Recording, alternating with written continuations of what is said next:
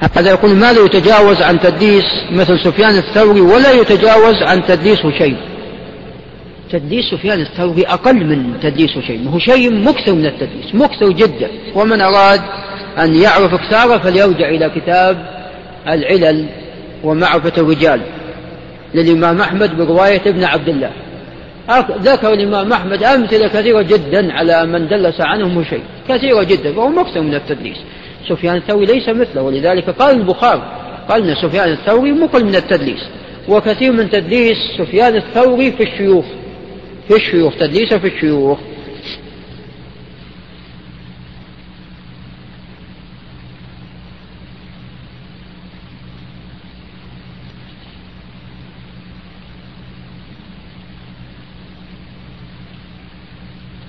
هذا يسأل يقول حديث أن النبي عليه الصلاة والسلام كان, كان ينام ولا يمس ماء. أنكره مسلم؟ نعم أنكره كبار الحفاظ. وإن كان هناك من قواه والصواب أنه معلول. أخطأ فيه أبو إسحاق السبيعي. يقول هل لا يثبت في الباب شيء؟ اللفظ الصحيح في حديث عائشة عندما سئلت هل الرسول عليه الصلاة والسلام أن لابد أن يغتسل إذا كان على جنابة قبل أن ينام؟ قالت لا. كان أحيانا يتوضأ وينام. يتوضأ وينام. فأخطأ أبو إسحاق السبيعي فقال كان ينام ولا يمس ماء وهو على جنابه. فاللفظ الصحيح أن الإنسان إما أن يغتسل قبل أن ينام عفوا الشيء الصحيح الذي يستفاد من اللفظ الصحيح كما جاء في الحديث إما أن يغتسل قبل أن ينام أو يتوضأ قبل أن ينام. و لعل يقف عند هنا. بسم الله الرحمن الرحيم الحمد لله رب العالمين وأصلي وأسلم على نبينا محمد وعلى آله وأصحابه ومن تبعهم بإحسان إلى يوم الدين. أما بعد جزاك الله خير. نعم. أما بعد فكما ذكرت لبعض الإخوان لعلي أجيب على الأسئلة. والأسئلة قد كثرت ولا شك أيضا لو خصصنا أيضا هذا اللقاء وهو اللقاء الأخير بمشيئة الله في هذه الدورة للإجابة على الأسئلة. لا شك أن أيضا آه، ما راح نستطيع أن نجيب على آه، كل هذه الأسئلة بل, بل ولا نصف هذه الأسئلة. فلا شك أن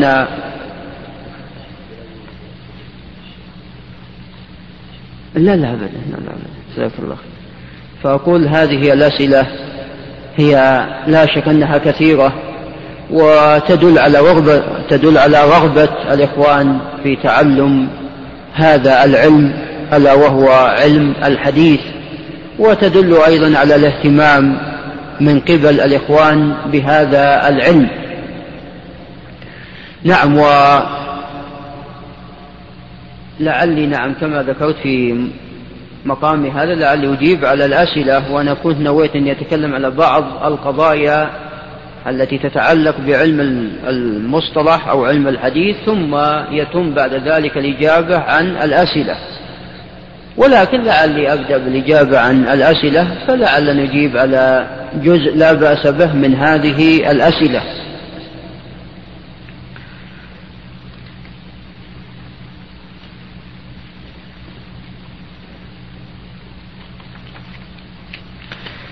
هذا أحد أحد الإخوان يسأل ما حكم الحديث إذا كان موقوفا؟ هل يعمل به أم لا؟ طبعا هذا فيه تفصيل. الموقوف إذا كان يخالف نصا من الكتاب أو من السنة فلا شك أنه لا يعمل به وإنما يعمل بما جاء في الكتاب والسنة. فنحن متعبدين بما جاء في الكتاب والسنة. ومن ذلك مثلا عبد الله بن عمر رضي الله تعالى عنهما كان لا يرى الزواج بنساء أهل الكتاب. وقد نص ربنا جل وعلا في كتابه على جواز الزواج من نساء أهل الكتاب. كما قال جل وعلا وطعام الذين أوتوا الكتاب حل لكم وطعامكم حل لهم والمحصنات من المؤمنات والمحصنات من الذين أوتوا الكتاب من قبلكم إذا آتيتموهن أجورهن. وكما أيضا ثبت عن أبي طلحة الأنصاري رضي الله تعالى عنه أنه كان يأكل البرد وهو صائم ويقول أنه لا يفطر يقول أنه لا يفطر. ولا شك أن هذا اجتهاد من أبي طلحة رضي الله تعالى عنه وقد أخطأ في هذا الاجتهاد. والصحابة رضي الله تعالى عنهم لا شك آه، أنهم على الهدى وعلى الخير وعلى آه، الفضل ومكانتهم معلومة لكن غير معصومين. كل إنسان يخطئ ويصيب إلا من عصمه الله جل وعلا. فهذا الموقوف إذا خالف نصا من الكتاب والسنة فلا شك أنه لا يعمل به. نعم. وأما إذا لم يخالف نصا من الكتاب والسنة وبالذات إذا كان هذا الموقوف قد اشتهر بين الصحابة اشتهر هذا القول بين الصحابة وليس هناك منكر لهذا القول فهذا يجب العمل به في هذه الحالة ويكون من قبيل الإجماع السكوتي ومن ذلك ما ثبت عن بعض الصحابة من الاقتصار على التسليمة الواحدة في الصلاة. وهذا يفيد أن التسليمة الثانية أنها سنة وليست بواجبة. وقد نقل ابن رجب الإجماع إجماع الصحابة على ذلك. فثبت عن بعض الصحابة رضي الله تعالى عنهم هذا الشيء. وليس هناك من آه، خالفهم في ذلك من الصحابة الآخرين. نعم. فإذا هنا ينبغي العمل بما جاء عن الصحابة في ذلك. نعم. وأما الأحاديث المرفوعة التي فيها اقتصار الرسول عليه الصلاة والسلام على تسليمة واحدة فكما ذكرت في فيما سبق أنها لا تصح وأن علي بن المديني وأبو الحسن الدار قطني وأبو عمر بن عبد البر ذهبوا إلى تضعيفها ذهبوا إلى تضعيفها. نعم وبعض أهل العلم ذهب إلى تقويتها والأقرب أنها لا تصح هذا هو الأقرب. نعم. أيضا إذا كان هذا القول قول لأحد الخلفاء الراشدين رضي الله تعالى عنهم أجمعين فهنا أيضا يجب العمل به. وكما جاء في حديث العرباض بن سارية وهو حديث ثابت صححه جمع من أهل العلم أن الرسول عليه الصلاة والسلام قال عليكم بسنتي وسنة الخلفاء الراشدين المهديين من بعدي تمسكوا بها وعضوا عليها بالنواجذ. نعم. فإذا كان هذا القول لأحد الخلفاء الراشدين فهنا ينبغي العمل به. نعم. وأما إذا اختلف الصحابة فيما بينهم فينظر إلى أي الأقوال ينظر إلى أقرب هذه الأقوال إلى ما جاء في الكتاب والسنة. نعم. وإذا قال الصحابي منهم قول ولم ينقل عن أحد من الصحابة ما يخالف هذا القول. وطبعا كما تقدم لا يوجد نص أيضا يخالفه فهنا أيضا يعمل به وينبغي العمل به. ومن ذلك ما ثبت عن ابن عباس رضي الله عنهما أن المسلم إذا نسي التسمية عند الذبح فإن ذبيحته تؤكل لأنه نسي ولم يتعمد. ويؤيد طبعا ما جاء عن ابن عباس النص العام. وما قال ربنا عز وجل ربنا لا تؤاخذنا إن نسينا أو أخطأنا. وأما حديث عفي لأمة الخطأ والنسيان وما استكره عليه فهذا ضعفه بعض أهل العلم ضعف جمع من كبار الحفاظ. ضعفوا هذا الحديث نقل عن أبي حاتم الرازي وغيره أنهم ضعفوا هذا الحديث وبل يعني كل طرقه لا تخلو من كلام. نعم. فهذا بعض ما يتعلق بالموقوف. نعم وهذا سؤال عن حكم الاحتفال بعام 2000 طبعا لا شك أن مثل هذا الاحتفال أنه حرام ولا يجوز. وربنا عز وجل قال في محكم التنزيل يا أيها الذين آمنوا لا تتخذوا اليهود والنصارى أولياء بعضهم أولياء بعض. ومن يتولهم منكم فإنه منهم. إن الله لا يهدي القوم الظالمين. ومن توليهم هو الاحتفال باحتفالاتهم والمشاركة في مناسباتهم فهذا من توليهم. ولذلك جاء في سنن أبي داود من حديث ابن ثوبان عن حسان بن عطية عن أبي المنيب الجرشي عن عبد الله بن عمر رضي الله عنهما أن الرسول عليه الصلاة والسلام قال من تشبه بقوم فهو منهم فهو منهم. ولا شك أن هذا وعيد شديد في حق من تشبه باليهود والنصارى وسائر الكافرين. وأيضا مما يزيد نكارة الاحتفال بما يسمى بعام 2000 ومما يزيد, ومما يزيد جرم من شاركهم أن هذا الاحتفال عندهم هو احتفال ديني. أن هذا الاحتفال عندهم هو احتفال ديني.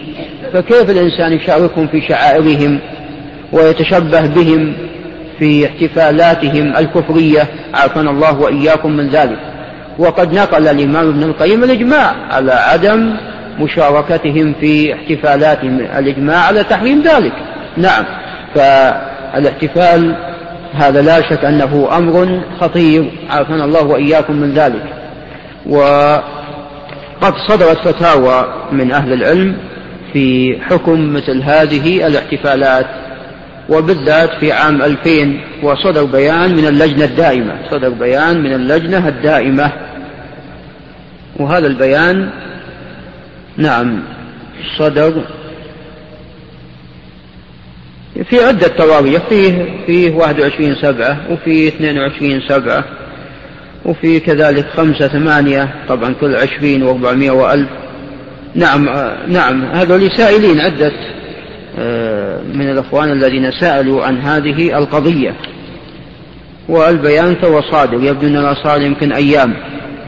نعم. وينبغي الإخوان يطلعون على هذا البيان. وصدرت فتوى أيضا من شيخنا الشيخ محمد بن عثيمين وشيخنا الشيخ عبد الله بن جبرين أيضا في آه، تحريم آه، المشاركة في مثل هذه الاحتفالات. وينبغي على الإخوان أن ينبهوا الناس على حرمة مثل هذه الأشياء. ولا يخفى عليكم يا أيها الإخوان أن هؤلاء الكفار قد غزونا أو قد غزونا في أفكارهم واحتفالاتهم ومعتقداتهم أيضا ومع الأسف أن كثير من الناس تشبه بهم ووصل الأمر إلى أنهم يحتفلون إلى أنهم يحتفلون أيضا باحتفالاتهم. فلا بد على الإخوان من تحذير الناس من مثل هذه الأمور ولا بد من بيان العقيدة الصحيحة وأن من أهم جوانب العقيدة هو الموالاة ونعم هو الموالاة في الله والمعاداة في الله. فموالاة فمعاداة عفوا الكفار هذا من أسس الدين هذا من أسس الدين ومن شريعة رب العالمين. وموالاة الكفار الموالاة الكبرى هذه توجب الردة. من والى الكفار موالاة كبرى هذه توجب الردة. والخروج عن الدين عافانا الله وإياكم من ذلك. فأقول لا بد على الأخوان يتركون مثل هذه المواضيع وينبهون آه، الناس على حكم هذه الأمور.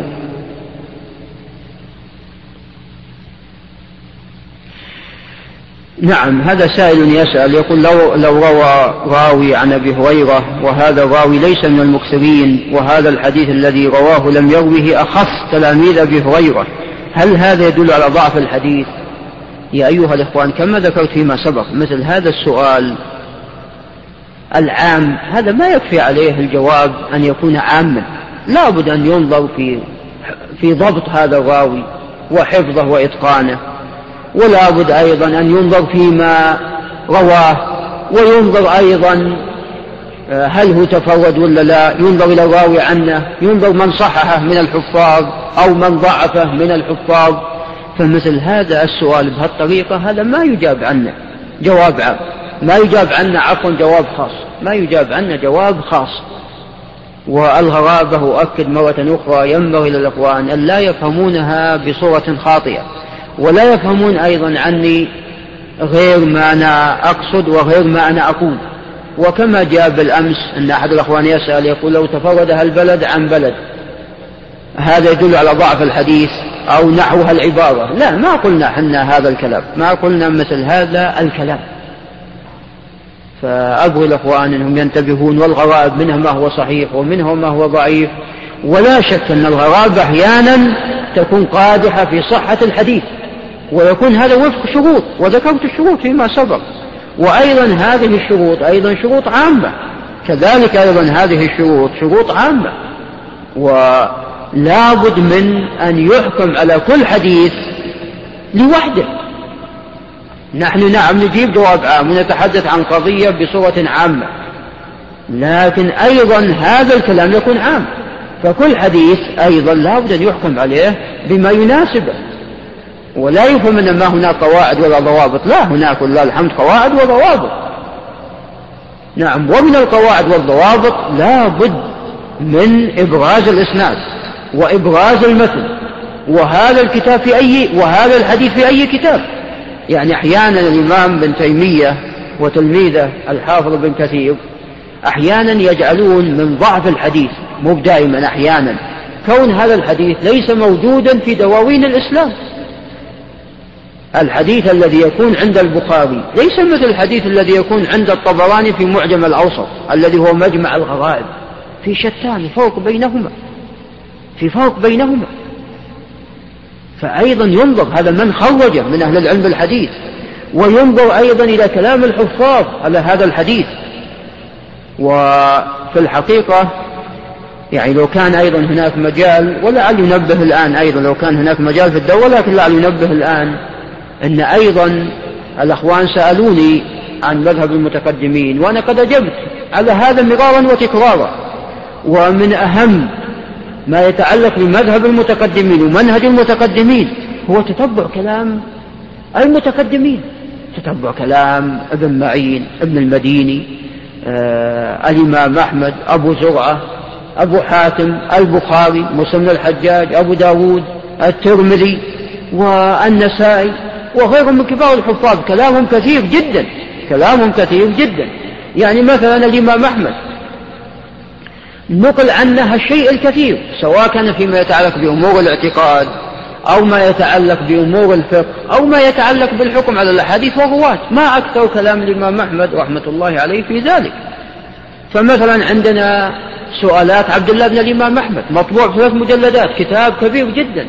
فيها أقوال الإمام أحمد على الأحاديث على الرجال كلام أيضا على بعض القضايا التي تتعلق بعلم الحديث وهكذا. عندنا سؤالات أبي داود مثلا طبعا سؤالات عبد الله له سؤالات قسمين. كتاب مطبوع سؤالات كلها فقهية أو أغلبها فقهي ويتعرض أحيانا للأحاديث وسؤالات كلها حديثي أو أغلبها.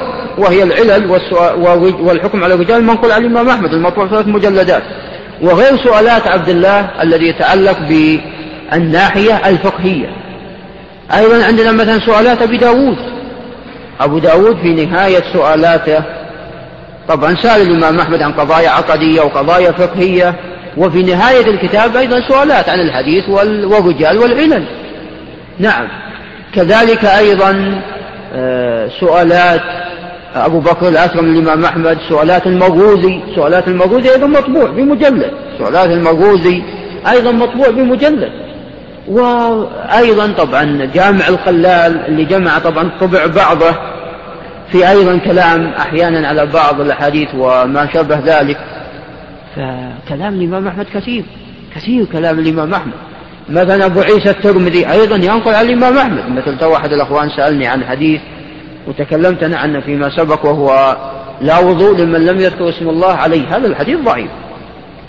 نقل أبو عيسى الترمذي عن الإمام أحمد تضعيفه في كتابه الجامع. وأيضا منقول هذا عن الإمام أحمد بروايات أخرى تقريبا خمس أو أربع روايات نقلت عن الإمام أحمد تضعيف هذا الحديث يعني خمسة من السائلين تقريبا. أنه ضعف هذا الحديث فكلام الإمام أحمد كثير. وأيضا يحيى بن معين السؤالات التي طبعت كثيرة آه، سؤالات الدوري تاريخ الدوري عباس بن محمد الدوري وهو كتاب كبير ليحيى بن معين. سأل, سأل يحيى بن معين. سؤالات عثمان بن سعيد الدارمي سؤالات ابن الجنيد سؤالات الدقاق. سؤالات كثيرة. وحتى أحد الأخوان الآن كتب رسالة أو عفوا آه، وفق على هذه الرسالة. وهذه الرسالة جمع تقريبا آه، سبعين حكم من يحيى بن معين على الأحاديث. وقدمها. قدمها يعني آه، كخطة رسالة إذا وافق عليها راح يشرع وأخبرني أنه وافق على هذا الشيء. فكلام يحيى بن معين كثير. كذلك أيضا كلام البخاري سواء كان في تاريخ الكبير مثل عندما ذكر حديث أبي موسى الأشعري وهو أنه يعطى لكل يهودي عفوا يعطى لكل مسلم يهودي أو نصراني فكاكا من النار. هذا البخاري طبعا الحديث أصلا في مسلم وجاء من طرق. وهو حديث صحيح. البخاري أعلى وقال في نفس كتاب التاريخ الكبير قال حديث الشفاعة أكثر وأكبر. يعني حديث الشفاعة فيها ما يفيد أن هناك من يعذب للمسلمين وهذا لا شك. أن هناك من يعذب هذا لا شك. من أهل الكبائر هذا لا شك فيه. ثم آه، يخرجون من النار على حسب طبعا أعمالهم. طبعا هذا من مات على التوحيد من المسلمين. ولا يكون الإنسان مسلم حتى يموت على التوحيد. فهذا تحت مشيئة الله. إن شاء الله عز وجل عذب إن كان عنده كبائر ومعاصي وإن شاء غفر له. فمن يعذب؟ لابد يكون مصيره إلى الجنة بعد العذاب لأنه آه، مات على التوحيد. فالبخاري يقول لنا حديث الشفاعة أكثر وأكبر. ونفس في كتاب الصحيح. نفس في كتاب الصحيح ضعف بعض الأحاديث في نفس كتاب الصحيح كما ذكرت بالأمس. عندما ذكر قال وعن معاوية بن حيدة أن الرسول صلى الله عليه وسلم قال لا تهجوا إلا بالفراش. قال والأول أصح. قال ويذكر عن معاوية بن حيدة كذا والأول أصح. أيضا في نفس كتاب الصحيح قال ويذكر عن بلال أنه وضع إصبعيه في أذنيه في الأذان. فهذا إشارة من عنده إلى التضعيف. هذا يصير التضعيف. وإن كانت ليست نصا في التضعيف. يعني أحيانا يقال ويذكر حتى في الحديث الصحيح. لكن عندما تجزم بشيء لا بد يكون صحيح. ولا يجوز أن تجزم بحديث ضعيف. لكن ممكن أن تقول يروى يذكر على حديث صحيح. ممكن هذا. كما يقول الترمذي ويرواه يقصد حديث صحيح. والبخاري يقول أحيانا ويذكر ثم يسند هذا الحديث في موطن آخر في كتاب الصحيح. أيضا آه، التاريخ الأوسط المطبوع باسم الصغير في كلام أيضا على الأحاديث مثل ما ذكر الروايات والأسانيد واختلاف الروايات في ما جاء أن الرسول عليه الصلاة والسلام قال لابن عباس لا ترموا حتى تطلع الشمس. أي بنية لا ترموا حتى تطلع الشمس. أو أي بنية لا ترموا حتى تطلع الشمس. وهذا الحديث أشار البخاري إلى تعليله وتضعيفه. واللفظ الصحيح هو نعم هو أن الأحاديث الصحيحة ما فيها طبعا الرسول عليه الصلاة والسلام أرسل ابن عباس مع ضعفة بني هاشم هذا ثابت في الصحيح. والأحاديث الصحيحة التي في الصحيح ليس فيها لا ترموا حتى تطلع الشمس. نعم. وفي صحيح البخاري في حديث أسماء أنها عندما آه، رمت الجمرة قبل طلوع الشمس قال لها مولاها أرانا قد غلسنا. قالت كنا نفعل ذلك على عهد رسول الله صلى الله عليه وسلم. طبعا لفظ البخاري قالت أذنا للضعن. وعند ابن خزيمة كنا نفعل هذا على عهد رسول الله صلى الله عليه وسلم. المهم هذه رواية مو بصحيحة. أشار البخاري إلى ضعفها وهي لا ترموا حتى تطلع الشمس. نعم. كذلك أيضا الترمذي نقل عن البخاري كلام كثير. في كتاب الجامع في العلل الكبير نقل عن عن البخاري كلاما كثيرا. كذلك أيضا أبو حاتم الرازي وأبو زرعة. ابن أبي حاتم نقل عنهم كلاما كثيرا. هذا العلل المطبوع لابن أبي حاتم فيه قرابة 4000 حديث. 3000 وزيادة قرابة ال 4000 حديث. كل حكم على الأحاديث وفي الجوهر التعديل حكم على رجال وأيضا في سؤالات البربع لأبي زرعة وأيضا في التاريخ تاريخ بغداد الخطيب البغدادي في كلام كثير على الأحاديث سواء عن الدار قطني ولا عن أحمد ولا عن البخاري ولا عن أبي حاتم الرازي. وأهلهم كلام الأئمة كثير جدا. لو أردنا أن نذكر المصادر والكتب طال بنا المقام. فأقول ينبغي الأخوان الرجوع إلى مثل هذه الكتب. وكما سمعنا في كلام شيخنا الشيخ العزيز الخيفي قال أن يعني لا يجعل الإنسان كتاب الحافظ بن حجر بس هو الوحدة اللي يرجع إليه في كتاب الحافظ بن حجر في التقريب. بل هناك كتب أخرى كثيرة كما تقدم. في الرجال. لابد من الرجوع إلى هذه الكتب. وكما تقدم أيضا في كتاب التقريب فيه علم وفيه فوائد لا شك في هذا كما تقدم في كلام الشيخ عبد العزيز التخيفي نعم. ولكن ليس معنى هذا أن خلاص بس ينتهي إليه خطأ. أن الإنسان يحكم على الأحاديث بس. كتاب التقريب والحافظ بن حجر أيضا أراد أن يعطي حكم مختصر. والراوي أحيانا يحتاج في أحيان كثيرة يحتاج إلى تفصيل في حديثه. وأنا عدة مرات أذكر التفصيل في بعض الرواة كما ذكرت معمر حديث فيه تفصيل. كذلك أيضا مثلا أبو معاوية محمد بن خازم حديث فيه تفصيل عبد الرزاق حديث فيه تفصيل أحيانا التقسيم يصل إلى خمسة أقسام. عبد الله بن لهيعة حديث فيه تفصيل وهكذا.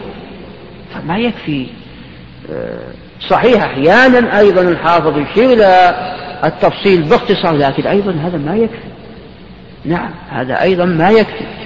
فأقول لابد على الإخوان يرجعون إلى كلام الحفاظ وكلام الأئمة ممن تقدم.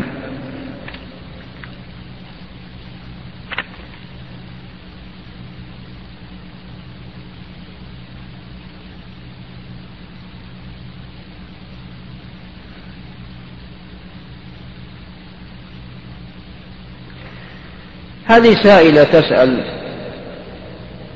عن تقول أن زوجي في كل عطلة عيد فطر يذهب وأيضا يطلب من عندي أني أذهب معه والأولاد أيضا يأخذونهم ويسافرون إلى بعض الدول. بعض الدول تقول التي يباع فيها الزنا وشرب الخمر وما شابه ذلك. وتقول لا حط على أولادي ضعف في وبناتي ضعف في الدين وما شابه ذلك. لا شك. طبعا كما يقال كثرة الإمساس تميت الإحساس. وقبل ذلك ربنا عز وجل حذرنا من الاختلاط بالفجار والكفار والمنافقين والملحدين. وكما تقدم في الآية لا تجد نعم لا تجد قوما يؤمنون بالله واليوم الآخر يودون من حد الله ورسوله. وقبل ذلك ما تقدم في قوله عز وجل يا أيها الذين آمنوا لا تتخذوا اليهود والنصارى أولياء بعضهم أولياء بعض إلى غير ذلك من الآيات الكثيرة. وقول جل وعلا للرسول عليه الصلاة والسلام واصبر نفسك مع الذين يدعون ربهم بالغداة والعشي يريدون وجهه ولا تعد عيناك عنهم تريد زينة الحياة الدنيا. ولا تطع من أغفلنا قلبه عن ذكرنا واتبع هواه. وكان أمره فرطا. هذا أمر من الله عز وجل. للرسول عليه الصلاة والسلام أن يصبر نفسه مع الذين آمنوا.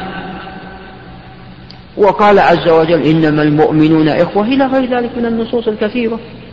وأيضا جاء في سنة أبي داود والترمذي والإمام أحمد لا تصاحب إلا مؤمن ولا يأكل طعامك إلا تقي. وفي هذه الكتب الثلاثة أيضا المرء على دين خليلة. فلينظر أحدكم من يخالل في الصحيحين حديث أبي موسى الأشعري المعروف. مثل الجليس الصالح وجليس السوء. فالنصوص كثيرة. فلا شك أن السفر إلى مثل هذه البلدان التي ينتشر فيها الشر والفساد. هذا أمر ممنوع وشيء مرفوض والبخاري بوى في صحيحة في كتاب الإيمان قال باب من الدين الفرار من الفتن. ثم ساق بإسناد من طريق ابن أبي صعصعة عن أبيه عن أبي هريرة. وهذه بالمناسبة من الثلاث اللي جاء فيها بعض الأحاديث من أبي صعصعة عن أبيه عن أبي هريرة. نعم. أن الرسول عليه الصلاة والسلام قال يوشك أن يكون خير مال المسلم غنم. يتبع بها شعف الجبال ومواقع القطر يفر بدينه من الفتن. فما بوب عليه البخاري واضح من الحديث. وفي سنن أبي داود من حديث عمران بن حسين رضي الله عنه أن الرسول عليه الصلاة والسلام قال من سمع بالدجال فلينأى عنه. يأتيه الرجل وهو مؤمن ثم يتابعه لما يلقي عليه من الشبهات. يأتي وهو مؤمن ثم يؤمن بالدجال والعياذ بالله. يؤمن بالدجال على, على ماذا؟ يؤمن بأنه رب العالمين والعياذ بالله. وهو أعور نسأل الله العافية والسلام. وشعر مجعد وكريه المنظر من خلال الوصف اللي جاء عن الرسول عليه الصلاة والسلام له. وعين كأنها عنبة طافية. يؤمن به نسأل الله العافية والسلام. فلا شك أن هذا الشخص الذي يسافر قد أخطأ. أخطأ في حق نفسه. وفي حق من استرعاه الله عز وجل عليه وهم أسرته.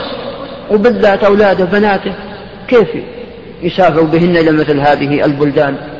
وفي الصحيحين من حديث الحسن بن أبي الحسن البصري عن معقل بن يسار أن الرسول عليه أن الرسول عليه الصلاة والسلام قال ما من راع يسترعيه الله رعية ثم يموت يوم يموت وهو غاش لرعيته إلا حرم الله عليه الجنة.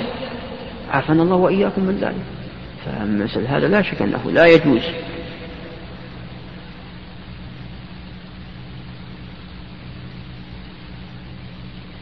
هذا أحد الأخوان يسأل يقول من أراد أن يطلب العلم علم الحديث كيف يبدأ علم المصطلح؟ تقدم في جواب الشيخ عبد العزيز وأنا قد ذكرت هذا فيما سبق.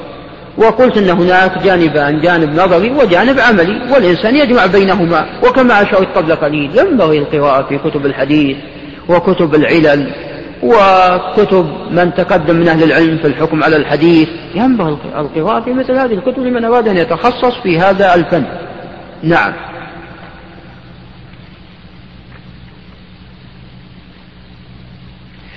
هذا يسأل يقول هل صحيح كتاب المجتبى للنسائي أن جميع ما فيه صحيح؟ هذا نعم نقل الحافظ بن حجر أن ابن الأحمر سأل النسائي عن كتابه السنن فقال أن السنن الكبير فيه الصحيح وفيه حديث معلولة أو نحو ذلك وأما الصغير المجتبى كله صحيح. ولعل النسائي يقصد الغالب لعل النسائي يقصد الغالب وإلا لا شك أن فيه أحاديث ضعيفة. وبينها النسائي في كتاب السنن نفس النسائي بينها. وهذا يسأل ما معنى سلوك الجادة في ألفاظ الأئمة؟ كما تقدم تقدم الكلام على هذه القضية. يعني مثلا الجادة في حديث آه، مالك عن نافع عن ابن عمر والجادة في حديث أبي الزناد عن الأعرج عن أبي هريرة والجادة في حديث هشام بن عروة عن أبي عن عائشة. نعم والجادة في حديث ابن المنكدر عن جابر وهكذا. فعندما يحصل اختلاف على الرواة ويكون بعض الرواة ليس بالمتقن وسلك الجادة. وخالف غيره ممن هو أتقن من عنده وأحفظ فخالف الجادة في حديث هذا الراوي. الحفاظ أيضا آه، يقوون ويصححون الطريق الذي خالف الجادة على الطريق الذي سلكها. هنا يكون الذي خالف الجادة مع زيادة علم مع زيادة حفظ. والذي سلكها صار على المشهور في حديث هذا الراوي وهذا طبعا هذه قرينة هذه أحيانا يعمل بها وأحيانا قد ما يعمل بها. هذه قرينة ليست هي دائما لا. هذه قرينة من القرائن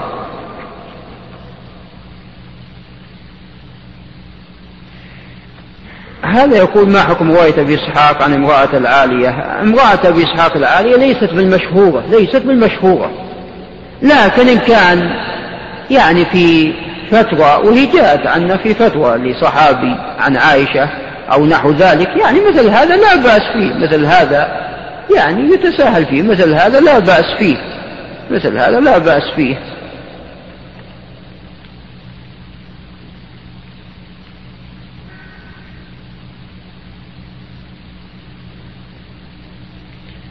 هذا يقول سؤال ولا ما فهمت تماما. يقول أشكل علي أن هل كل ما في كتاب تهذيب التهذيب من حيث الجملة لابن حجر؟ نعم هو لابن حجر. كتاب تهذيب التهذيب لابن حجر. نعم. لكن لا شك أن الحافظ بن حجر هذب آه، تهذيب الكمال وأضاف عليه إضافة. المقصود أن كل ما في تهذيب التهذيب لابن حجر يعني أنه هو سواء هذب كلام المزي أو أضاف إليه إضافات. نعم. وبين مميز إضافاته فقال في نهاية الترجمة إذا قلت إذا قال قلت فهذا مما أضفته. فأنت إذا كنت تقصد اللي زاده ابن حجر فنعم إذا قال قلت تجد في نهاية الترجمة عندما يذكر ترجمة الراوي ويقول في النهاية قلت كذا وكذا يضيف إضافات يضيف إضافات.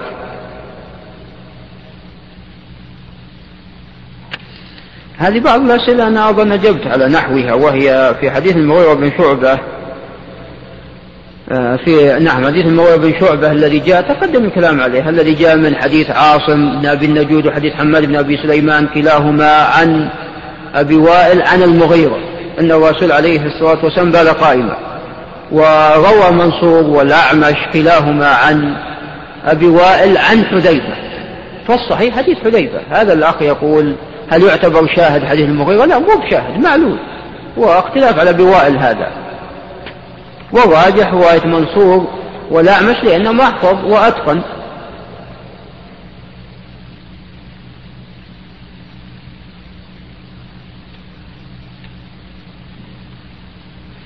هذا يسأل يقول من مس ذكر فليتوضأ وحديث إنما هو بضعة منك هل نقول أحدهما شاذ بسبب المعارضة؟ لا. طبعا ذهب بعض أهل العلم إلى الترجيح وترجيحهم هذا مبني على أمرين أو أحدهما. الأمر الأول أن حديث بصرة متأخر لأن ممن رواه أبو هريرة أبو هريرة أسلم متأخر في العام السابع. وحديث طلق الحنفي متقدم لأن جاء في رواية بأنه جاء والرسول عليه الصلاة والسلام يبني المسجد يعني في بداية الهجرة. نعم. فهذا جعل ابن حبان يرجح حديث آه، بسرة على حديث طلق والتوجيح الآخر أيضا قالوا أن حديث بسرة أصح من حديث طلق لماذا؟ لأن حديث بسرة قد رواه جمع من الصحابة غير بسرة جاء من حديث أبي هريرة وجاء من حديث أم حبيبة وجاء من حديث عبد الله بن عمرو بن العاص جاء من حديث أبي هريرة. نعم. فقالوا هذا مرجح فرجحوا حديث بسرة وهناك من رجح حديث طلق والأولى الجمع بينهما لأن حديث طلق صحيح وحديث بسرة صحيح وإن كان حديث بسرة أصح. لكن أعمال الأدلة أولى من إهمالها. وهذا يجب إذا كان كل الأخبار صحيحة يجب آه، التأليف بينها والجمع فيما بينها والقول بمقتضى ذلك. فيكون حديث بسرة على الاستحباب وليس على الوجوب وحديث طلق آه، يصرف الأمر اللي جاء في حديث بسرة من الوجوب إلى الاستحباب. هذا فيه إعمال لكلا الحديثين. مثل أيضا ما جاء في حديث أبي أيوب الذي في الصحيحين أن الرسول عليه الصلاة والسلام نهى عن استقبال القبلة في البول. استقبال القبلة واستدبارها في البول والغائط. وجاء في حديث ابن عمر أن الرسول عليه الصلاة والسلام استقبل بيت المقدس واستدبر الكعبة وهو يقضي الحاجة. أن ابن عمر رآه كذلك. وجاء أيضا مر علينا في العلل الكبير الترمذي من حديث آه، أبان بن صالح عن مجاهد عن جابر أن الرسول عليه الصلاة والسلام قبل أن يقبض بعام رآه جابر يبول وهو مستقبل للقبلة. فحديث جابر بن عمر يحملان على أن هذا في البنيان. وحديث أبي أيوب هذا في الصحراء. وصحيح حديث أبو أيوب عام لكن يخصص هذا العموم وحديث أبو أيوب مطلق يقيد هذا الإطلاق آه، حديث ابن عمر وحديث جابر وهذا الذي فهمه ابن عمر. ففي سنن أبي داود من حديث مروان أن ابن عمر عرض بعيره وبال إليه فقيل لم ينهى عن هذا يا أبا عبد الرحمن؟ قال إذا كان بينك وبين القبلة شيء فلا بأس. نعم ومن رجح حديث أبي أيوب؟ فهذا له له اجتهاده ومن رجح القول الآخر هذا له اجتهاده والأمر واسع لكن يعني أعمال الأدلة أولى من إهمالها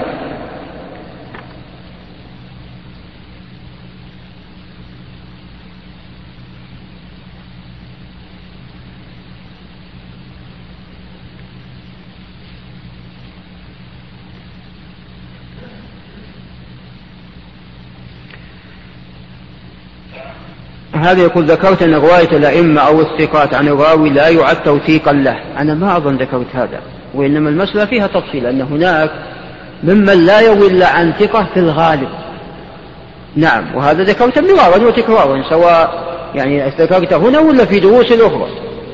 وقلت قلت قديما أن نحو ثلاثين واحد لا يروي إلا عن ثقة تقريبا تقريبا.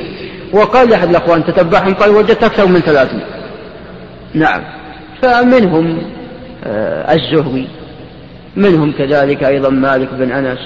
منهم كذلك أيوب السختياني. منهم كذلك أيضا الشعبي. وأمثال هؤلاء. وأمثال شعبة بن الحجاج يحيى بن سعيد القطان بن مهدي وأمثال هؤلاء. فيستفاد من هذه الناحية أو من هذه القضية عندما يكون الراوي فيه اختلاف. فيعتبر رواية هذا الراوي الذي لا يروي في الغالب إلا عن ثقة يعتبر مرجح على التوثيق أو إذا كان هذا الراوي غير مشهور وروى عنه الإمام مالك فهذا يقويه دليل على توثيقه وقوته. نعم. لكن لا شك أن التوثيق التوثيق بالنص هذا أقوى. عندما يقول الإمام فلان ثقة ليس مثل أن يروي عنه فقط.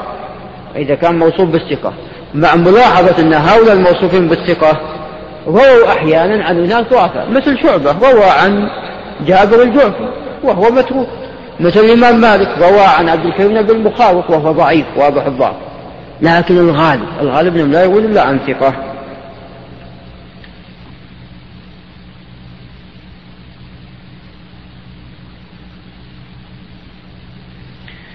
يقول ما رأيك في من يحكم على آه، في يحكم على راوي عندما يضاعف أحد الأئمة المعروفين بالتشدد.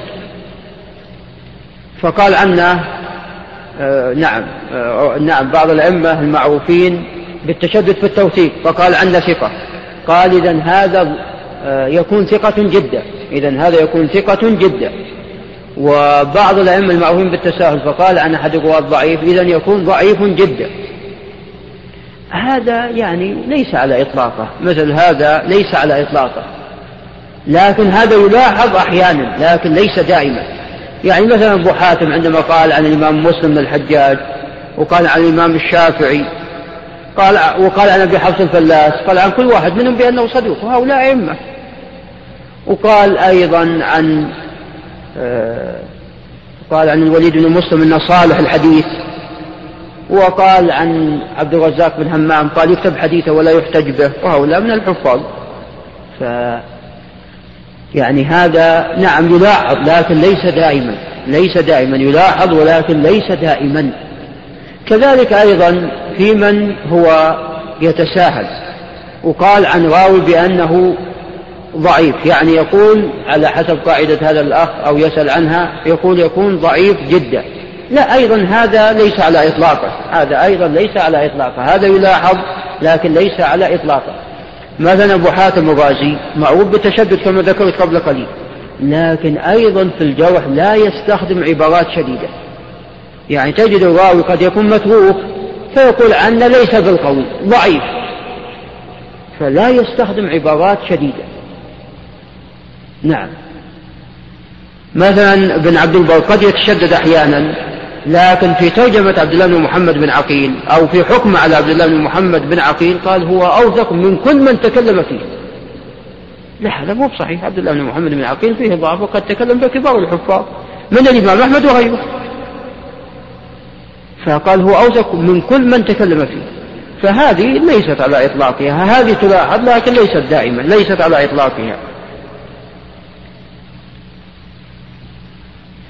نعم يقول لماذا لا تكون زيادة؟ إنك لا تخلف الميعاد من الزيادة التي لا تؤثر في الحديث. لا هذه تؤثر في الحديث. طبعا لا شك أن هذا محل اجتهاد. يعني الإنسان يذكر ما يتبين له ما يترجح لديه. والمسألة محل اجتهاد. لكن أنا بالنسبة لي هذه زيادة شاذة ولا تصح. هذه زيادة شاذة ولا تصح خاصة في الأحاديث التي يتعبد بألفاظها. أنتم تعرفون الحديث كله متعبد بها الأحاديث الثابتة طبعا. فيها ما يتعبد بمعنى وفيها ما يتعبد بلفظة.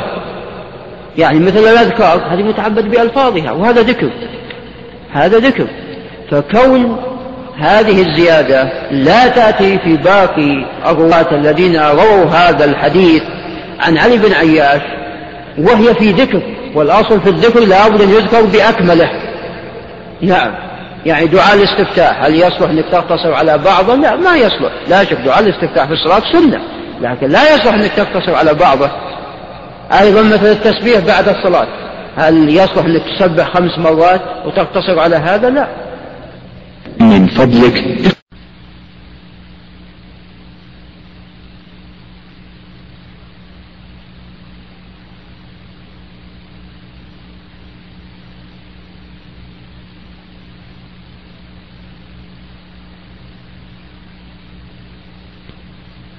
هل يصلح أنك تسبح خمس مرات وتقتصر على هذا؟ لا.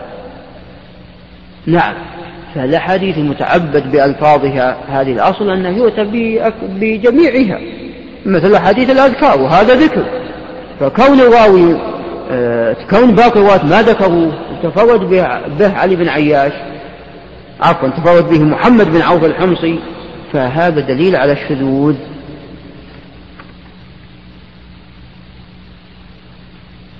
هذا يقول أحد الأخوان كيف يكون الإرسال من التدليس ومن الذي قال بذلك؟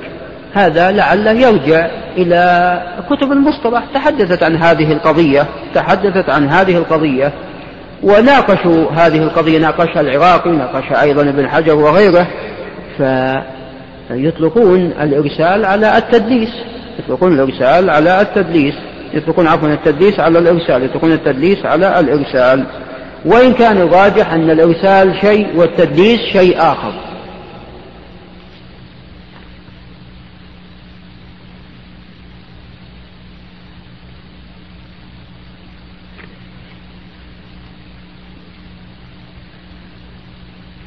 هذا يقول كيف نعرف رواية الإسرائيليات؟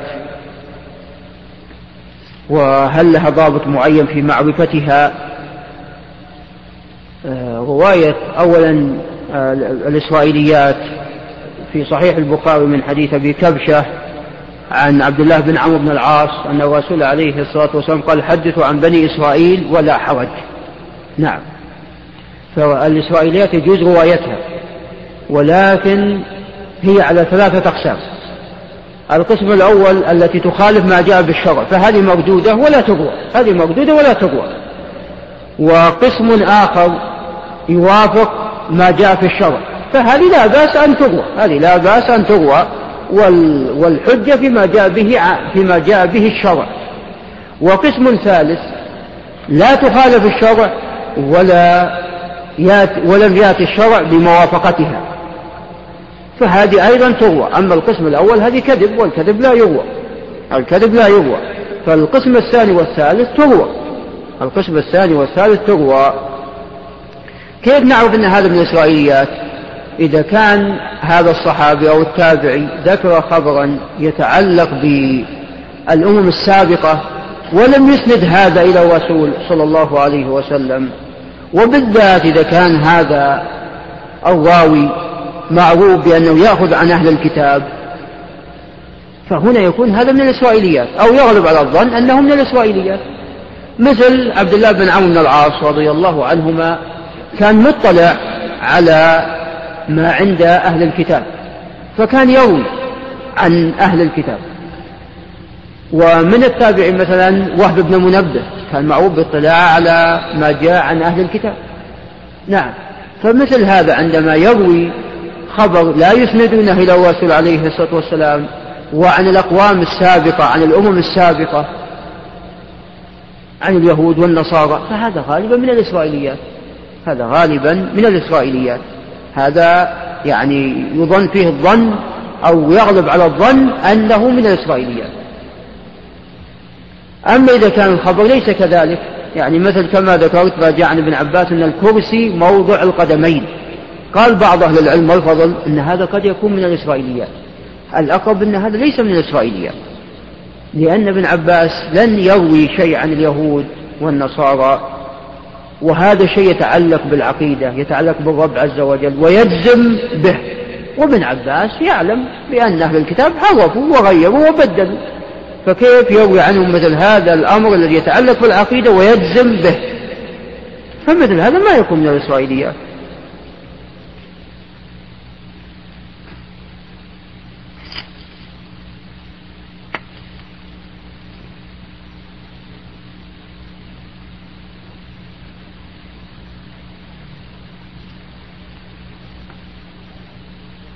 هذه بعض الأسئلة سألوني عنها الأخوان وأنا بعد نهاية الدرس.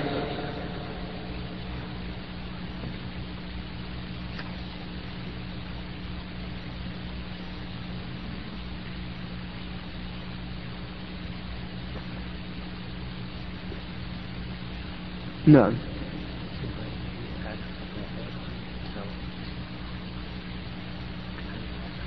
أخير أخير لا بأس. هذا يسأل عن الحديث القدسي هل اللفظ والمعنى من الله؟ نعم لا شك أن اللفظ والمعنى من الله جل وعلا. إذا كان اللفظ من الله فلا شك أن المعنى من الله. ووجد في بعض الكتب كتب المصطلح أن الحديث القدسي اللفظ من الرسول عليه الصلاة والسلام والمعنى من الله. هذا الكلام باطل. وقد يكون اللي قال هالكلام متأثر بمذهب الأشاعرة. والرسول عليه الصلاة والسلام يقول في الحديث القدسي قال الله تعالى.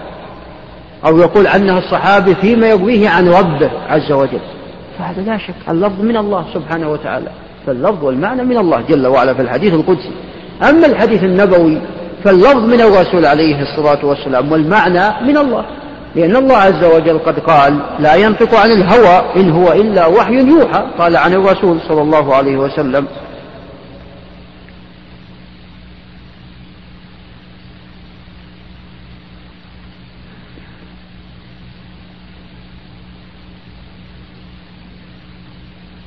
هذه بعض الأسئلة أنا أجبت عليها. هذه بعض الأسئلة أنا مجيب عليها.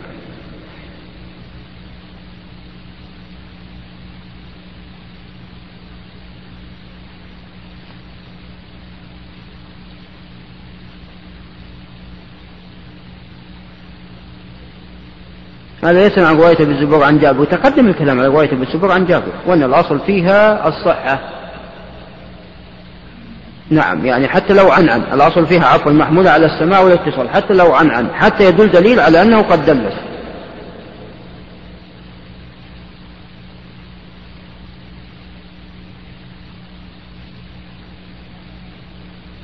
هذا سائل يقول لماذا يضعف المحدثون بعض الأئمة الكبار الذين أجمع على ضبطهم وعدالتهم مثل حفص بن سليمان الأسدي؟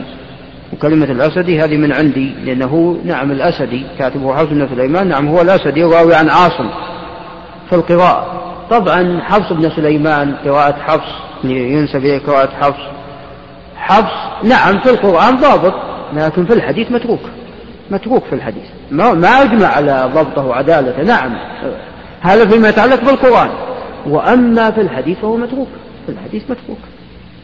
وله حديث منكرة باطلة.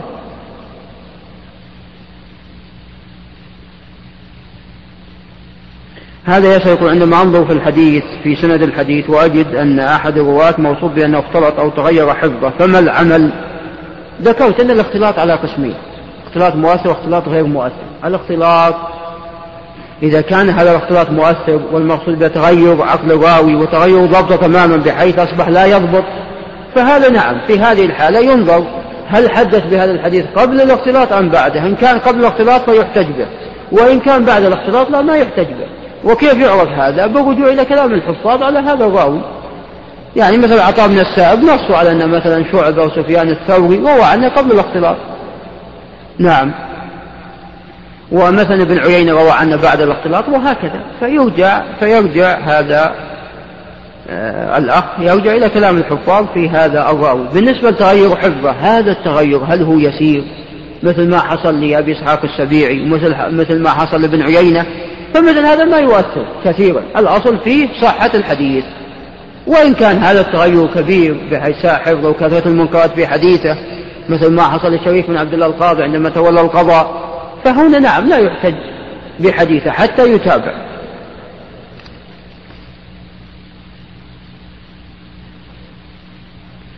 هذا يسأل عن تصريحات الحافظ بن حجر والنووي وذكر أيضا غيرهم. هؤلاء من أهل العلم. هؤلاء من أهل العلم. ويرجع إلى تصحيحاتهم ويستفاد منها وخاصة ابن حجر بن حجر من كبار علماء الحديث في زمانه والنووي من كبار أهل العلم في زمانه فيرجع إلى تصحيحاتهم ويستفاد منها ولا يفهم, ولا يفهم أحد أن لا يرجع إليها. لا نرجع إليها ونستفيد منها ونأخذ بها لكن إن وجدنا مثلا كلام الحفاظ ممن تقدم يخالفها وحنا ما ترجح لنا كلام من تأخر نقدم كلام من تقدم نقدم كلام من تقدم. نعم. لأنهم أعلم. لأنهم أعلم. نعم.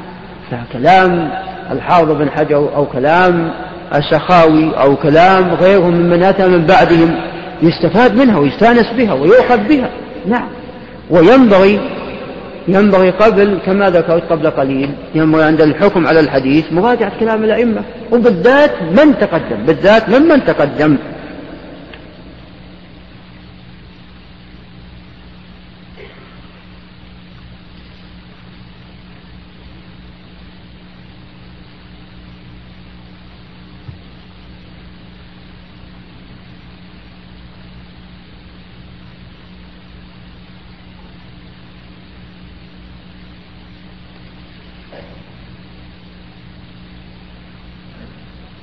هذا أحد الأخوان يسأل يقول ما معنى مراسيل سعيد المسيب مقبولة؟ المقصود أن مراسيل سعيد المسيب هي من أصح المراسيل وأنه غالبا لا يوصل إلا عن ثقة. لكن هذا ليس في كل مرسل له لا. هناك مراسيل ردها العلماء ولم يقبلوها. من المراسيل ما رواه أبو داود في كتاب المراسيل من طريق هشام بن عروة عن أبي حازم عن سعيد من قتل أباه أن سعيد قال قال صلى الله عليه وسلم من قتل أباه عفوا من ضرب أباه من ضرب أباه فاقتلوه. هذا ضعيف المرسل ولا يعمل به. هذا المرسل ضعيف ولا يعمل به. وحتى الإمام الشافعي قال مراسيل سعيد المسيب مقبولة هناك مراسيل لم يعمل بها. وأيضا يقصد الإمام الشافعي أن يعني كثير من مراسيل ليس المقصود كل مرسل لا.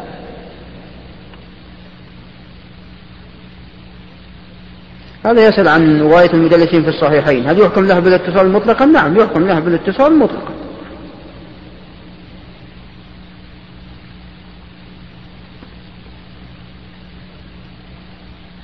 هذا يسأل عن الراجح في القاسم بن عبد الرحمن الدمشقي صاحب أبي أمامة.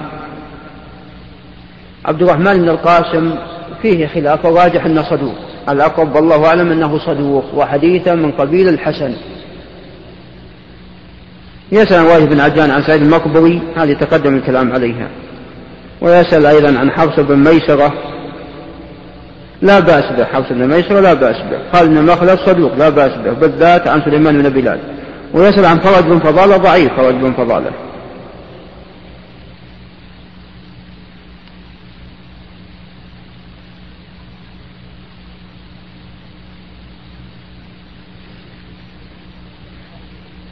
يقول إذا قال أبو عيسى يقول عن بعض الحديث هذا حديث حسن ويكون الحديث ضعيف الإسناد في بعض الأحيان. وقال وقد قلتم أنه لا يولى عن ثقة وما سع على هذا. أنا نعم ما قلت أن الترمذي لا يولى. يعني غالب شيوخ الترمذي نعم غالب إذا كان المقصود غالب شيوخ الترمذي نعم ثقة. لكن الضعف كثير ما يكون ليس من ليس من شيخه وإنما في من بعده. والترمذي روى عن ناس فيهم ضعف منهم سفيان بن وكيع. سفيان بن وكيع من الجراح وكيع من الجراح إمام ولد سفيان كان له راوي يدخل عليه ما ليس من حديثه فنصح فلم لم يقبل. يعني قبل لكن لم يعمل لم ينفذ هالنصيحة ولم يبعد هذا آه ولم يبعد هذا الكاتب. لم يبعد هذا الوراق فكان يدخل في حديث ما ليس منه. فترك حديث أصبح حديثا متروك. لأن هذا الوراق أدخل في حديثا ما ليس منها أدخل في حديثا ما ليس منها. فروى عنه روى عنه يمكن خمسين حديث تقريبا في الجامع يمكن خمسين حديث أو نحو ذلك. أنا تتبعت أكثرها إن لم يكن كلها.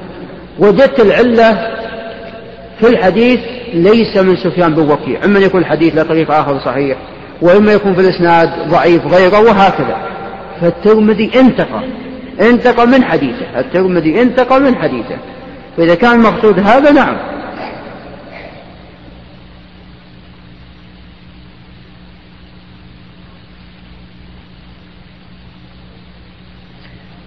هذا يسأل يقول يعني الراوي عندما يقال عنه مختلف فيه. فهذا الراوي مختلف فيه عندما يقول أحد عندما يقول واحد من الناس هذا الراوي مختلف فيه. ولم يذكر شيء بعد هالكلام هذا قد يكون إنه ما ترجح له شيء. ما ترجح له شيء في هذا الراوي فهنا قد يكون الراجح ضعف وقد يكون الراجح أنه لا بأس به وقد يكون الإنسان يتوقف. بعض رواة الخلاف فيهم قول فيجعل الشخص يتوقف. في الحكم على هذا الراوي حكما عاما.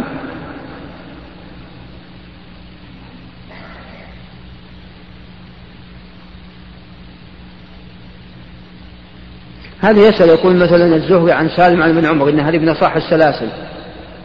هذا نعم لا شك أنه من أصح السلاسل. والمقصود يعني أيضا لابد أن الإسناد يصح.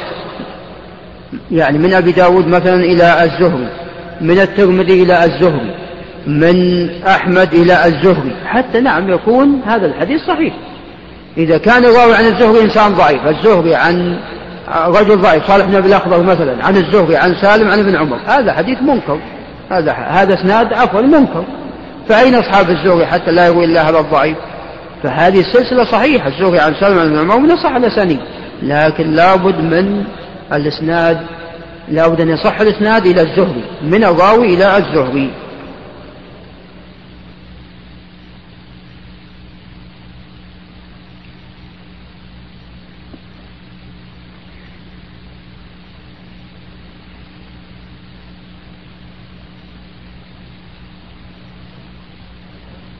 هذا يسأل يعني في الحقيقة سؤالات بعض الأخوان يعني ما تحتاج إلى يعني ما فيها إشكال. يعني مثل هذا أحد الأخوان يسأل يقول في حديث أبي سلام عن أبي مالك الأشعري الطهور شطر الإيمان.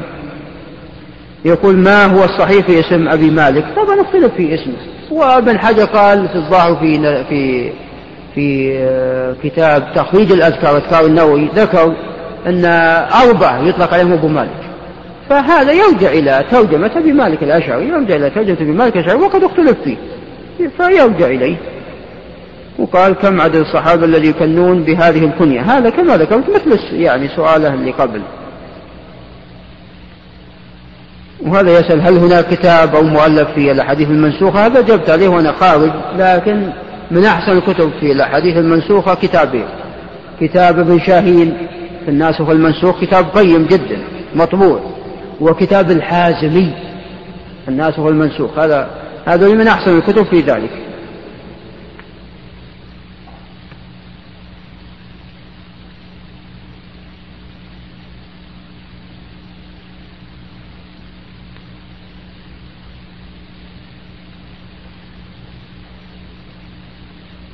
هذا مثل السؤال السابق. يقول ما هي نسبة الأحاديث الصحيحة في كل كتب السنن والمسند؟ طبعا لا شك أن ما الغالب على ما في السنن والمسند الصحيح الغالب على ما في المسند والسنن الصحيح.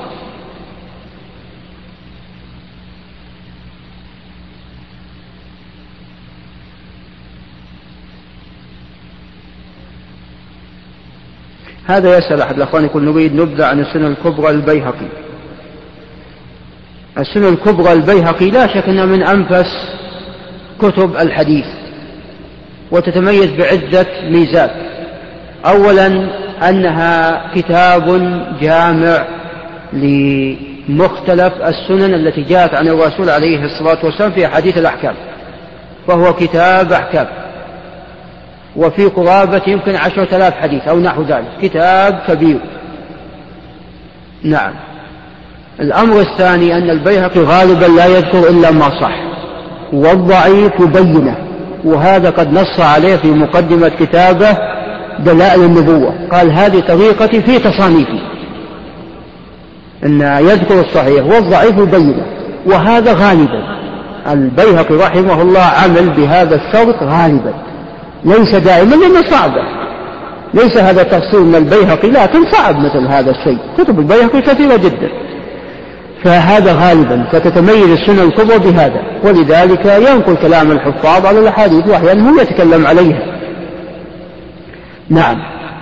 أيضا يتميز كتاب السنة الكبرى أنه آه، يذكر أيضا الآثار التي جاءت عن الصحابة وأقوال التابعين في المسألة المراد آه، بحثها. يعني مسألة بوب باب بوب مثلا في الصلاة. قضية يختلف فيها يذكر أحيانا ما جاء عن الصحابة وما جاء عن التابعين في ذلك. فأيضا هو يتميز بهذا يتميز أيضا بهذا الشيء. فكتاب السنة الكبرى كتاب قيم جدا ونفيس. وإذا أمكن أن يقرأ هذا الكتاب بأكمله فهذا جيد.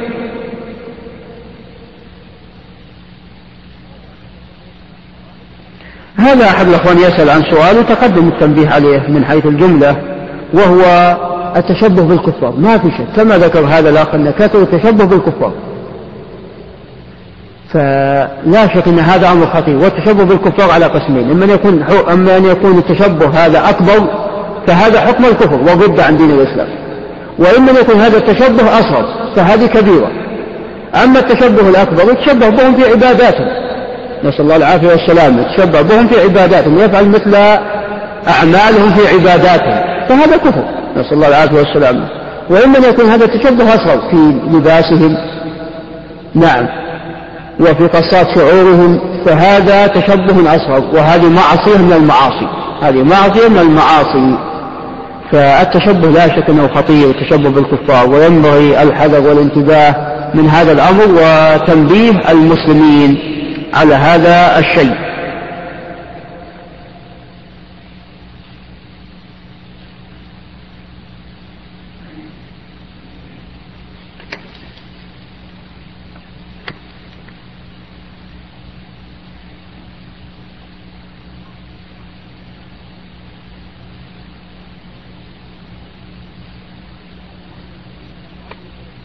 هذا مؤمل يسأل عن مؤمل بن إسماعيل. مؤمل بن إسماعيل سيء الحفظ. ولا يحتج به حتى يتابع. ومن منكراته ما رواه عن سفيان الثوري عن عاصم بن كريم عن أبي عن وائل بن حجر أن الرسول عليه الصلاة والسلام عندما كبر وضع يديه على صدره في الصلاة. وهذه منكرة من حديث وائل بن حجر. لكن هذا الحديث أو هذه السنة ثابتة. في حديث قبيصة بن هلب الطائي فيما رواه الإمام أحمد من حديث سماك بن حوب عن قبيصة بن هلب الطائي عن أبيه. وجاء مرسل عند أبي داود في السنن وفي المواسم عن طاووس. فهذا يقوي أيضا ما جاء في حديث قبيصة بن هلب وأما الزيادة في حديث وائل بن حجر فهي منكرة ولا تصح. هذا يسأل عن سعيد بن جمهان؟ سعيد بن جمهان راجح أنه صدوق. ولعل يقف عند هنا. هذا والله أسأل أن ينفعنا وإياكم بما سمعناه وأن يجعل ما سمعنا حجة لنا لا علينا وأن يرزقنا وإياكم الفقه في الدين والعمل بشريعة رب العالمين وباتباع سنة سيد المرسلين عليه الصلاة والسلام وأن يوفقنا وإياكم لكل خير وأن وإياكم كل شر وأن يستر علينا في الدنيا وفي الآخرة وأن يحقق لنا مرادنا وأن يعطينا سؤلنا وأن يكفر عنا سيئاتنا وأن يرفع في درجاتنا وأن يدخلنا الجنة نحن ووالدينا وسائر المسلمين وأن يعيدنا وإياكم وأن يعيدنا ووالدينا وإياكم وجميع المسلمين من النار وأن يستر علينا في الدنيا وفي الآخرة وأن يرزقنا التوفيق حيثما كنا وفي أي آه، وقت كنا. هذا والله أسأل أن يختمنا أن يختم لنا وإياكم بخير وأن أيضا يجزي الأخوان الذين قاموا على هذه الدورة أن يجزيهم خير الجزاء وأن يوفقهم في الدنيا وفي الآخرة. هذا والله أعلم. صلى الله وسلم على نبينا محمد. جزا الله فضيلة الشيخ خير الجزاء. وجعلنا الله وإياكم ممن يستمعون القول فيتبعون أحسنه. ويسرنا أن نلفت انتباه الإخوة الأفاضل من طلبة العلم إلى أن تسجيلات الراية الإسلامية بالرياض تقوم بتسجيل دروس المشايخ الأفاضل. الشيخ عبد الله بن عبد الرحمن الجبري الشيخ عبد العزيز بن عبد الله الراوحي الشيخ ناصر بن عبد الكريم العقل الشيخ عبد الكريم النملة بالإضافة إلى دروس الدورات العلمية والتي أقيمت بمسجد شيخ الإسلام ابن تيمية وكذلك مسجد العز بن عبد السلام ومسجد علي بن المديني ومسجد ابن القيم بمدينة الرياض. نسأله تعالى أن ينفع المسلمين بهذه الدروس العلمية وأن يجزي المشايخ الأفاضل خير الجزاء. وتقبلوا تحيات إخوانكم في تسجيلات الراية الإسلامية بالرياض. والسلام عليكم ورحمة الله وبركاته. انتهت مادة هذا الشريط ويسرنا أن نكمل ما تبقى من هذا الشريط بهذه المادة. إن الحمد لله نحمده ونستعينه ونستغفره ونعوذ بالله من شرور أنفسنا ومن سيئات أعمالنا. من يهده الله فلا مضل له ومن يضلل فلا هادي له وأشهد أن لا إله إلا الله وحده لا شريك له وأشهد أن محمدا عبده ورسوله صلى الله عليه وعلى آله وأصحابه ومن سار على نهجه واقتفى أثره إلى يوم الدين وسلم تسليما كثيرا. يا أيها الذين آمنوا اتقوا الله حق تقاته ولا تموتن إلا وأنتم مسلمون. يا أيها الناس اتقوا ربكم الذي خلقكم من نفس واحدة وخلق منها زوجها وبث منهما رجالا كثيرا ونساء واتقوا الله الذي تساءلون به والأرحام إن الله كان عليكم رقيبا. يا أيها الذين آمنوا اتقوا الله وقولوا قولا سديدا. يصلح لكم أعمالكم ويغفر لكم ذنوبكم ومن يطع الله ورسوله فقد فاز فوزا عظيما. أما بعد فإن أصدق الحديث كلام الله وخير الهدي هدي محمد صلى الله عليه وسلم وشر الأمور محدثاتها وكل محدثة بدعة وكل بدعة ضلالة وكل ضلالة في النار. أحبتي في الله مع إطلالة هذه الدورة العلمية التي تعنى بعلم هو في الحقيقة وسيلة إلى فن من أعظم فنون الشرع الإسلامي ألا وهو المصدر الثاني من مصادر التشريع وهي السنة النبوية على صاحبها أزكى الصلاة والتسليم. هذا الفن أو هذا العلم الذي نفتتحه في هذا اليوم هو الوسيلة التي يستطيع بها المسلم وطالب العلم خصوصا أن يغترف من كنوز السنة. يسهل عليه بإذن الله معرفة ما في مصنفات السنة من الدرر. يستطيع بإذن الله أن يعرف مناهج أئمة الحديث ومصطلحاتهم التي أودعوها في هذه الكتب. وبغير هذا الفن وبغير هذه الوسيلة قد يتعذر على طالب العلم أو يشق عليه التعامل مع دواوين السنة. وعلم التخريج معاشر الإخوة كغيره من العلوم نشأ بسبب الحاجة إليه. وقبل أن أدخل في تاريخ هذا الفن ونشأته لا بد اولا من التعريف بمعنى التخريج. هذا مصطلح استخدم استخدمه الأئمة وأصبح علما على فن من الفنون. ألفت فيه الكتب قواعد وتطبيق.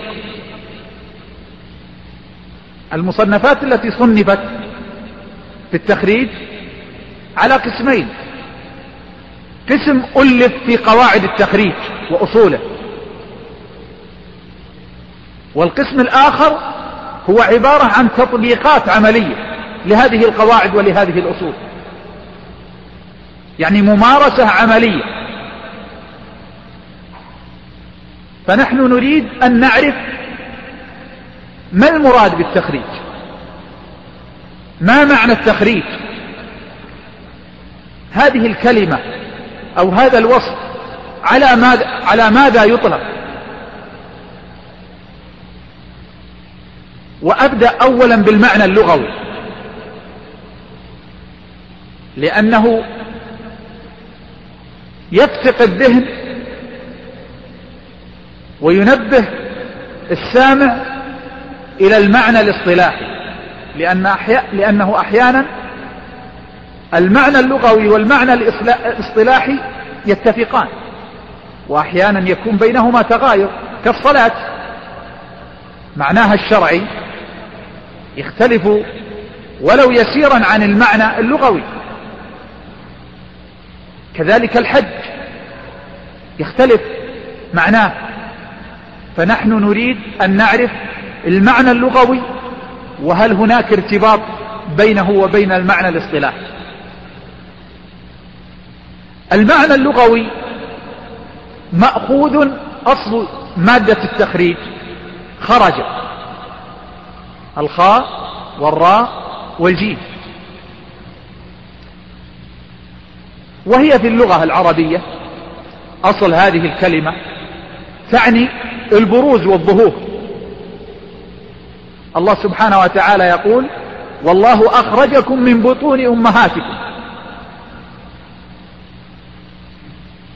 والله سبحانه وتعالى يقول وإذ يمكر بك الذين كفروا ليثبتوك أو يقتلوك أو يخرجوك. والله سبحانه وتعالى يقول يخرج الحي من الميت. ويخرج الميت من الحي. إذا فمادة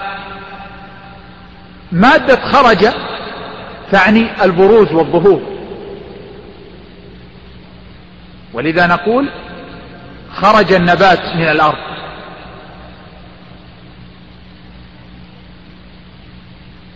أما التخريج فهو تفعيل من خرج. فله في لغة العرب معاني كثيرة. ولا أريد أن أستطرد وراء هذه المعاني التي ذكروها وإنما أريد أن آخذ منها ما له علاقة بالمعنى الاصطلاحي. فالتخريج في لغة العرب يطلق ويراد به التدريب.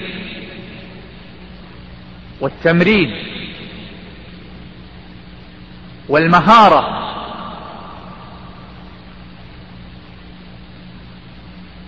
وحسن التجربة. يقال فلان تخرج في الفروسية أو تخرج في الطب.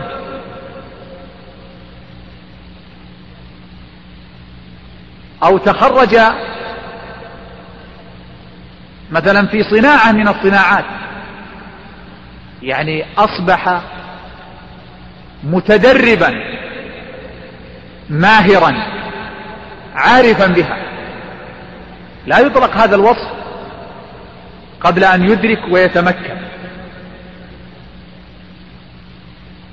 ولذا الصواب أن نقول في أصحاب التخصصات الجامعية لما يتخرج منها أو لما يتخصص فيها وينتهي منها نقول تخرج في العلم الفلاني. تخرج مثلا في الفقه تخرج في الحديث تخرج في الهندسة وليس تخرج منه وما خرج من هذا العلم. وتمكن منه وتدرب عليه وأصبح لديه مهارة ومعرفة. فهذا أحد المعاني في لغة العرب للتخريج. أيضا يطلق التخريج في لغة العرب ويراد به التوجيه. يقال خرج المسألة أو خرج النص إذا وجهه بحيث ما يتعارض مع نص آخر.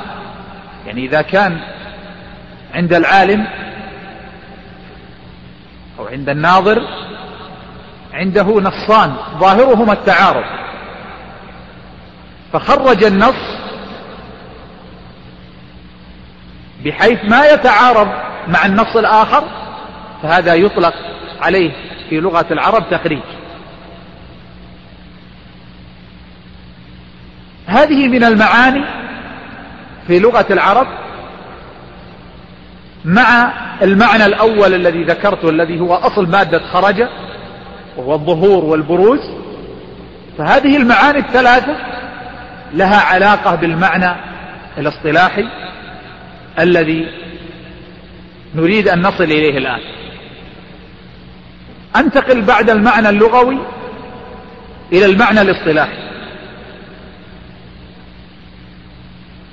والمعنى الاصطلاحي عند المحدثين يطلق ويراد به ثلاثة أحوال. الحال الأولى لأنها لها تعلق بالحال التي استعملوها فيه. يعني استعملوا التخريج بثلاثة معاني. ففي كل حال لها معنى يناسبها. وإن كان المعنى الثالث هو الذي الآن اشتهر وغلب على غيره. فالمعنى الأول أو الحال الأولى أطلقوا التخريج وأرادوا به جمع الأحاديث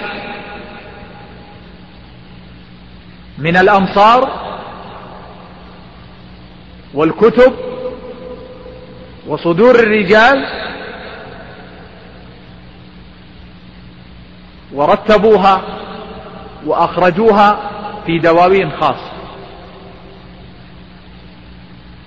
تجد العالم كالإمام البخاري رحل. إلى العراق والحجاز وغيرها من الأمصار وطاف البلدان وحضر دروس أئمة أهل الحديث في عصرهم وجمع هذه المادة أو ألوف هذه الأحاديث ثم رتبها بتصنيف معين وأبرزها للناس في هذا الكتاب. لاحظوا الآن جاء معنى الإبراز والإظهار. ولذا نسمع ونقرأ في الكتب مثلا في رياض الصالحين على سبيل المثال أو في الترغيب والترهيب أخرجه البخاري أخرجه مسلم أخرجه أبو داود. ما معنى؟ يعني ما هو التخريج الذي صنعه الإمام البخاري وأبو داود والإمام أحمد وغيره؟ التخريج أو الإخراج الذي صنعوه أنهم جمعوا هذه الأحاديث من الأمصار والكتب وصدور الرجال وجمعوها وصنفوها وأبرزوها للناس مدونة ومرتبة ومنظمة. فهذا هو المعنى أو الحال الأولى لمعنى التخريج.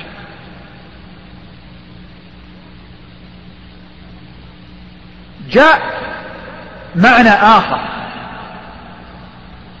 عند المحدثين للتخريج وهو ما يسمى عندهم بالاستخراج.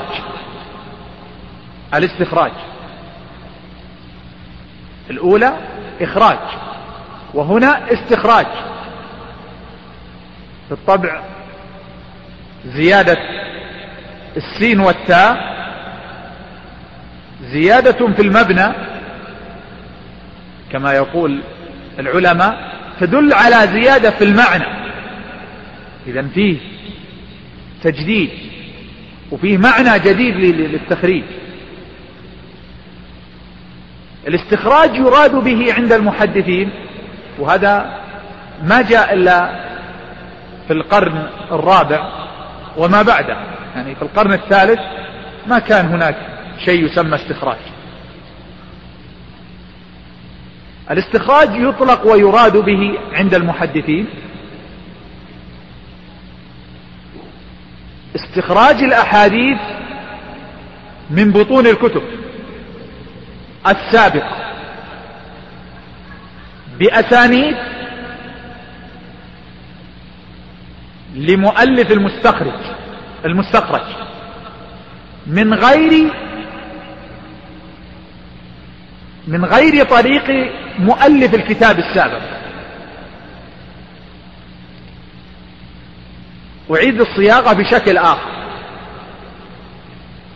المستخرج عند المحدثين الكتاب الذي يسمى مستخرج عند المحدثين يطلق ويراد به أو هو أن يأتي مؤلف لاحق. فيروي أحاديث كتاب سابق بأسانيده من غير طريق المؤلف السابق. وبالمثال يتضح المعنى إن شاء الله. الإسماعيلي رحمه الله ألف مستخرج على صحيح البخاري. ما الذي صنعه الإسماعيلي إسماعيلي جاء بعد البخاري بأكثر من خمسين سنة. جاء هو الإسماعيلي رحمه الله فروى أحاديث البخاري بأسانيد بأسانيده الخاصة هو لكن من غير طريق البخاري. إذا معنى ذلك أنه يلتقي مع البخاري في شيخه أو شيخ شيخه وقد لا يلتقي معه إلا في الصحابة. لنفترض مثلا حديث عند الإمام البخاري يقول فيه مثلا آه، حدثنا ابن المديني قال حدثنا يحيى القطان بالطبع هذا المثال افتراضي قد لا يكون واقع.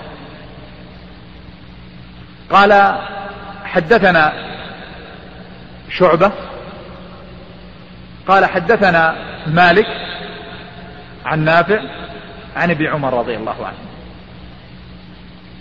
فيأتي الإسماعيلي ويروي الحديث بإسناده ويلتقي في علي بن المدينة يعني يتجاوز البخاري. ولنفترض مثلا إن الإسماعيلي قال حدثنا زيد حدثنا عمرو حدثنا ابن المدينة ويسوق باقي الإسناد إلى النبي صلى الله عليه وسلم. أحيانا الإسماعيلي قد لا يجد إسناد يلتقي مع ابن المديني فيجد مثلا في ابن القطان وقد لا يجد في ابن القطان فينتقي إلى اللي فوقه لكن لابد أن يلتقي مع البخاري في الصحابي هذا أقل الأحوال. إذا لم يلتقي معه في البخاري فلا يعتبر عمله هذا استخراجا كما أنه لو أخذ الحديث من طريق البخاري نفسه ما يكون استخراج. إذا الاستخراج أن يروي هذا الحديث فيلتقي مع إسناد البخاري في شيخه يعني في شيخ البخاري أو شيخ شيخه حتى وإن لم يكن إلا في الصحابة. بالطبع أكثر المستخرجات التي ألفت هي على الصحيحين أو على أحدهما. فمثلا عندنا مستخرج أبي عوانة على مسلم ومستخرج أبي نعيم على الصحيحين. طيب هذا المعنى الثاني في وصف التخريج أو الإخراج أو الاستخراج. تجدد معنى ثالث عند المحدثين لمعنى التخريج أو الإخراج. وهو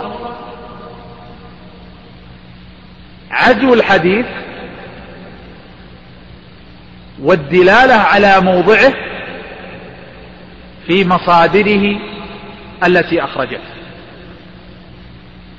انتبهوا معي. عدو الحديث والدلالة على مواضعه في مصادره التي أخرجته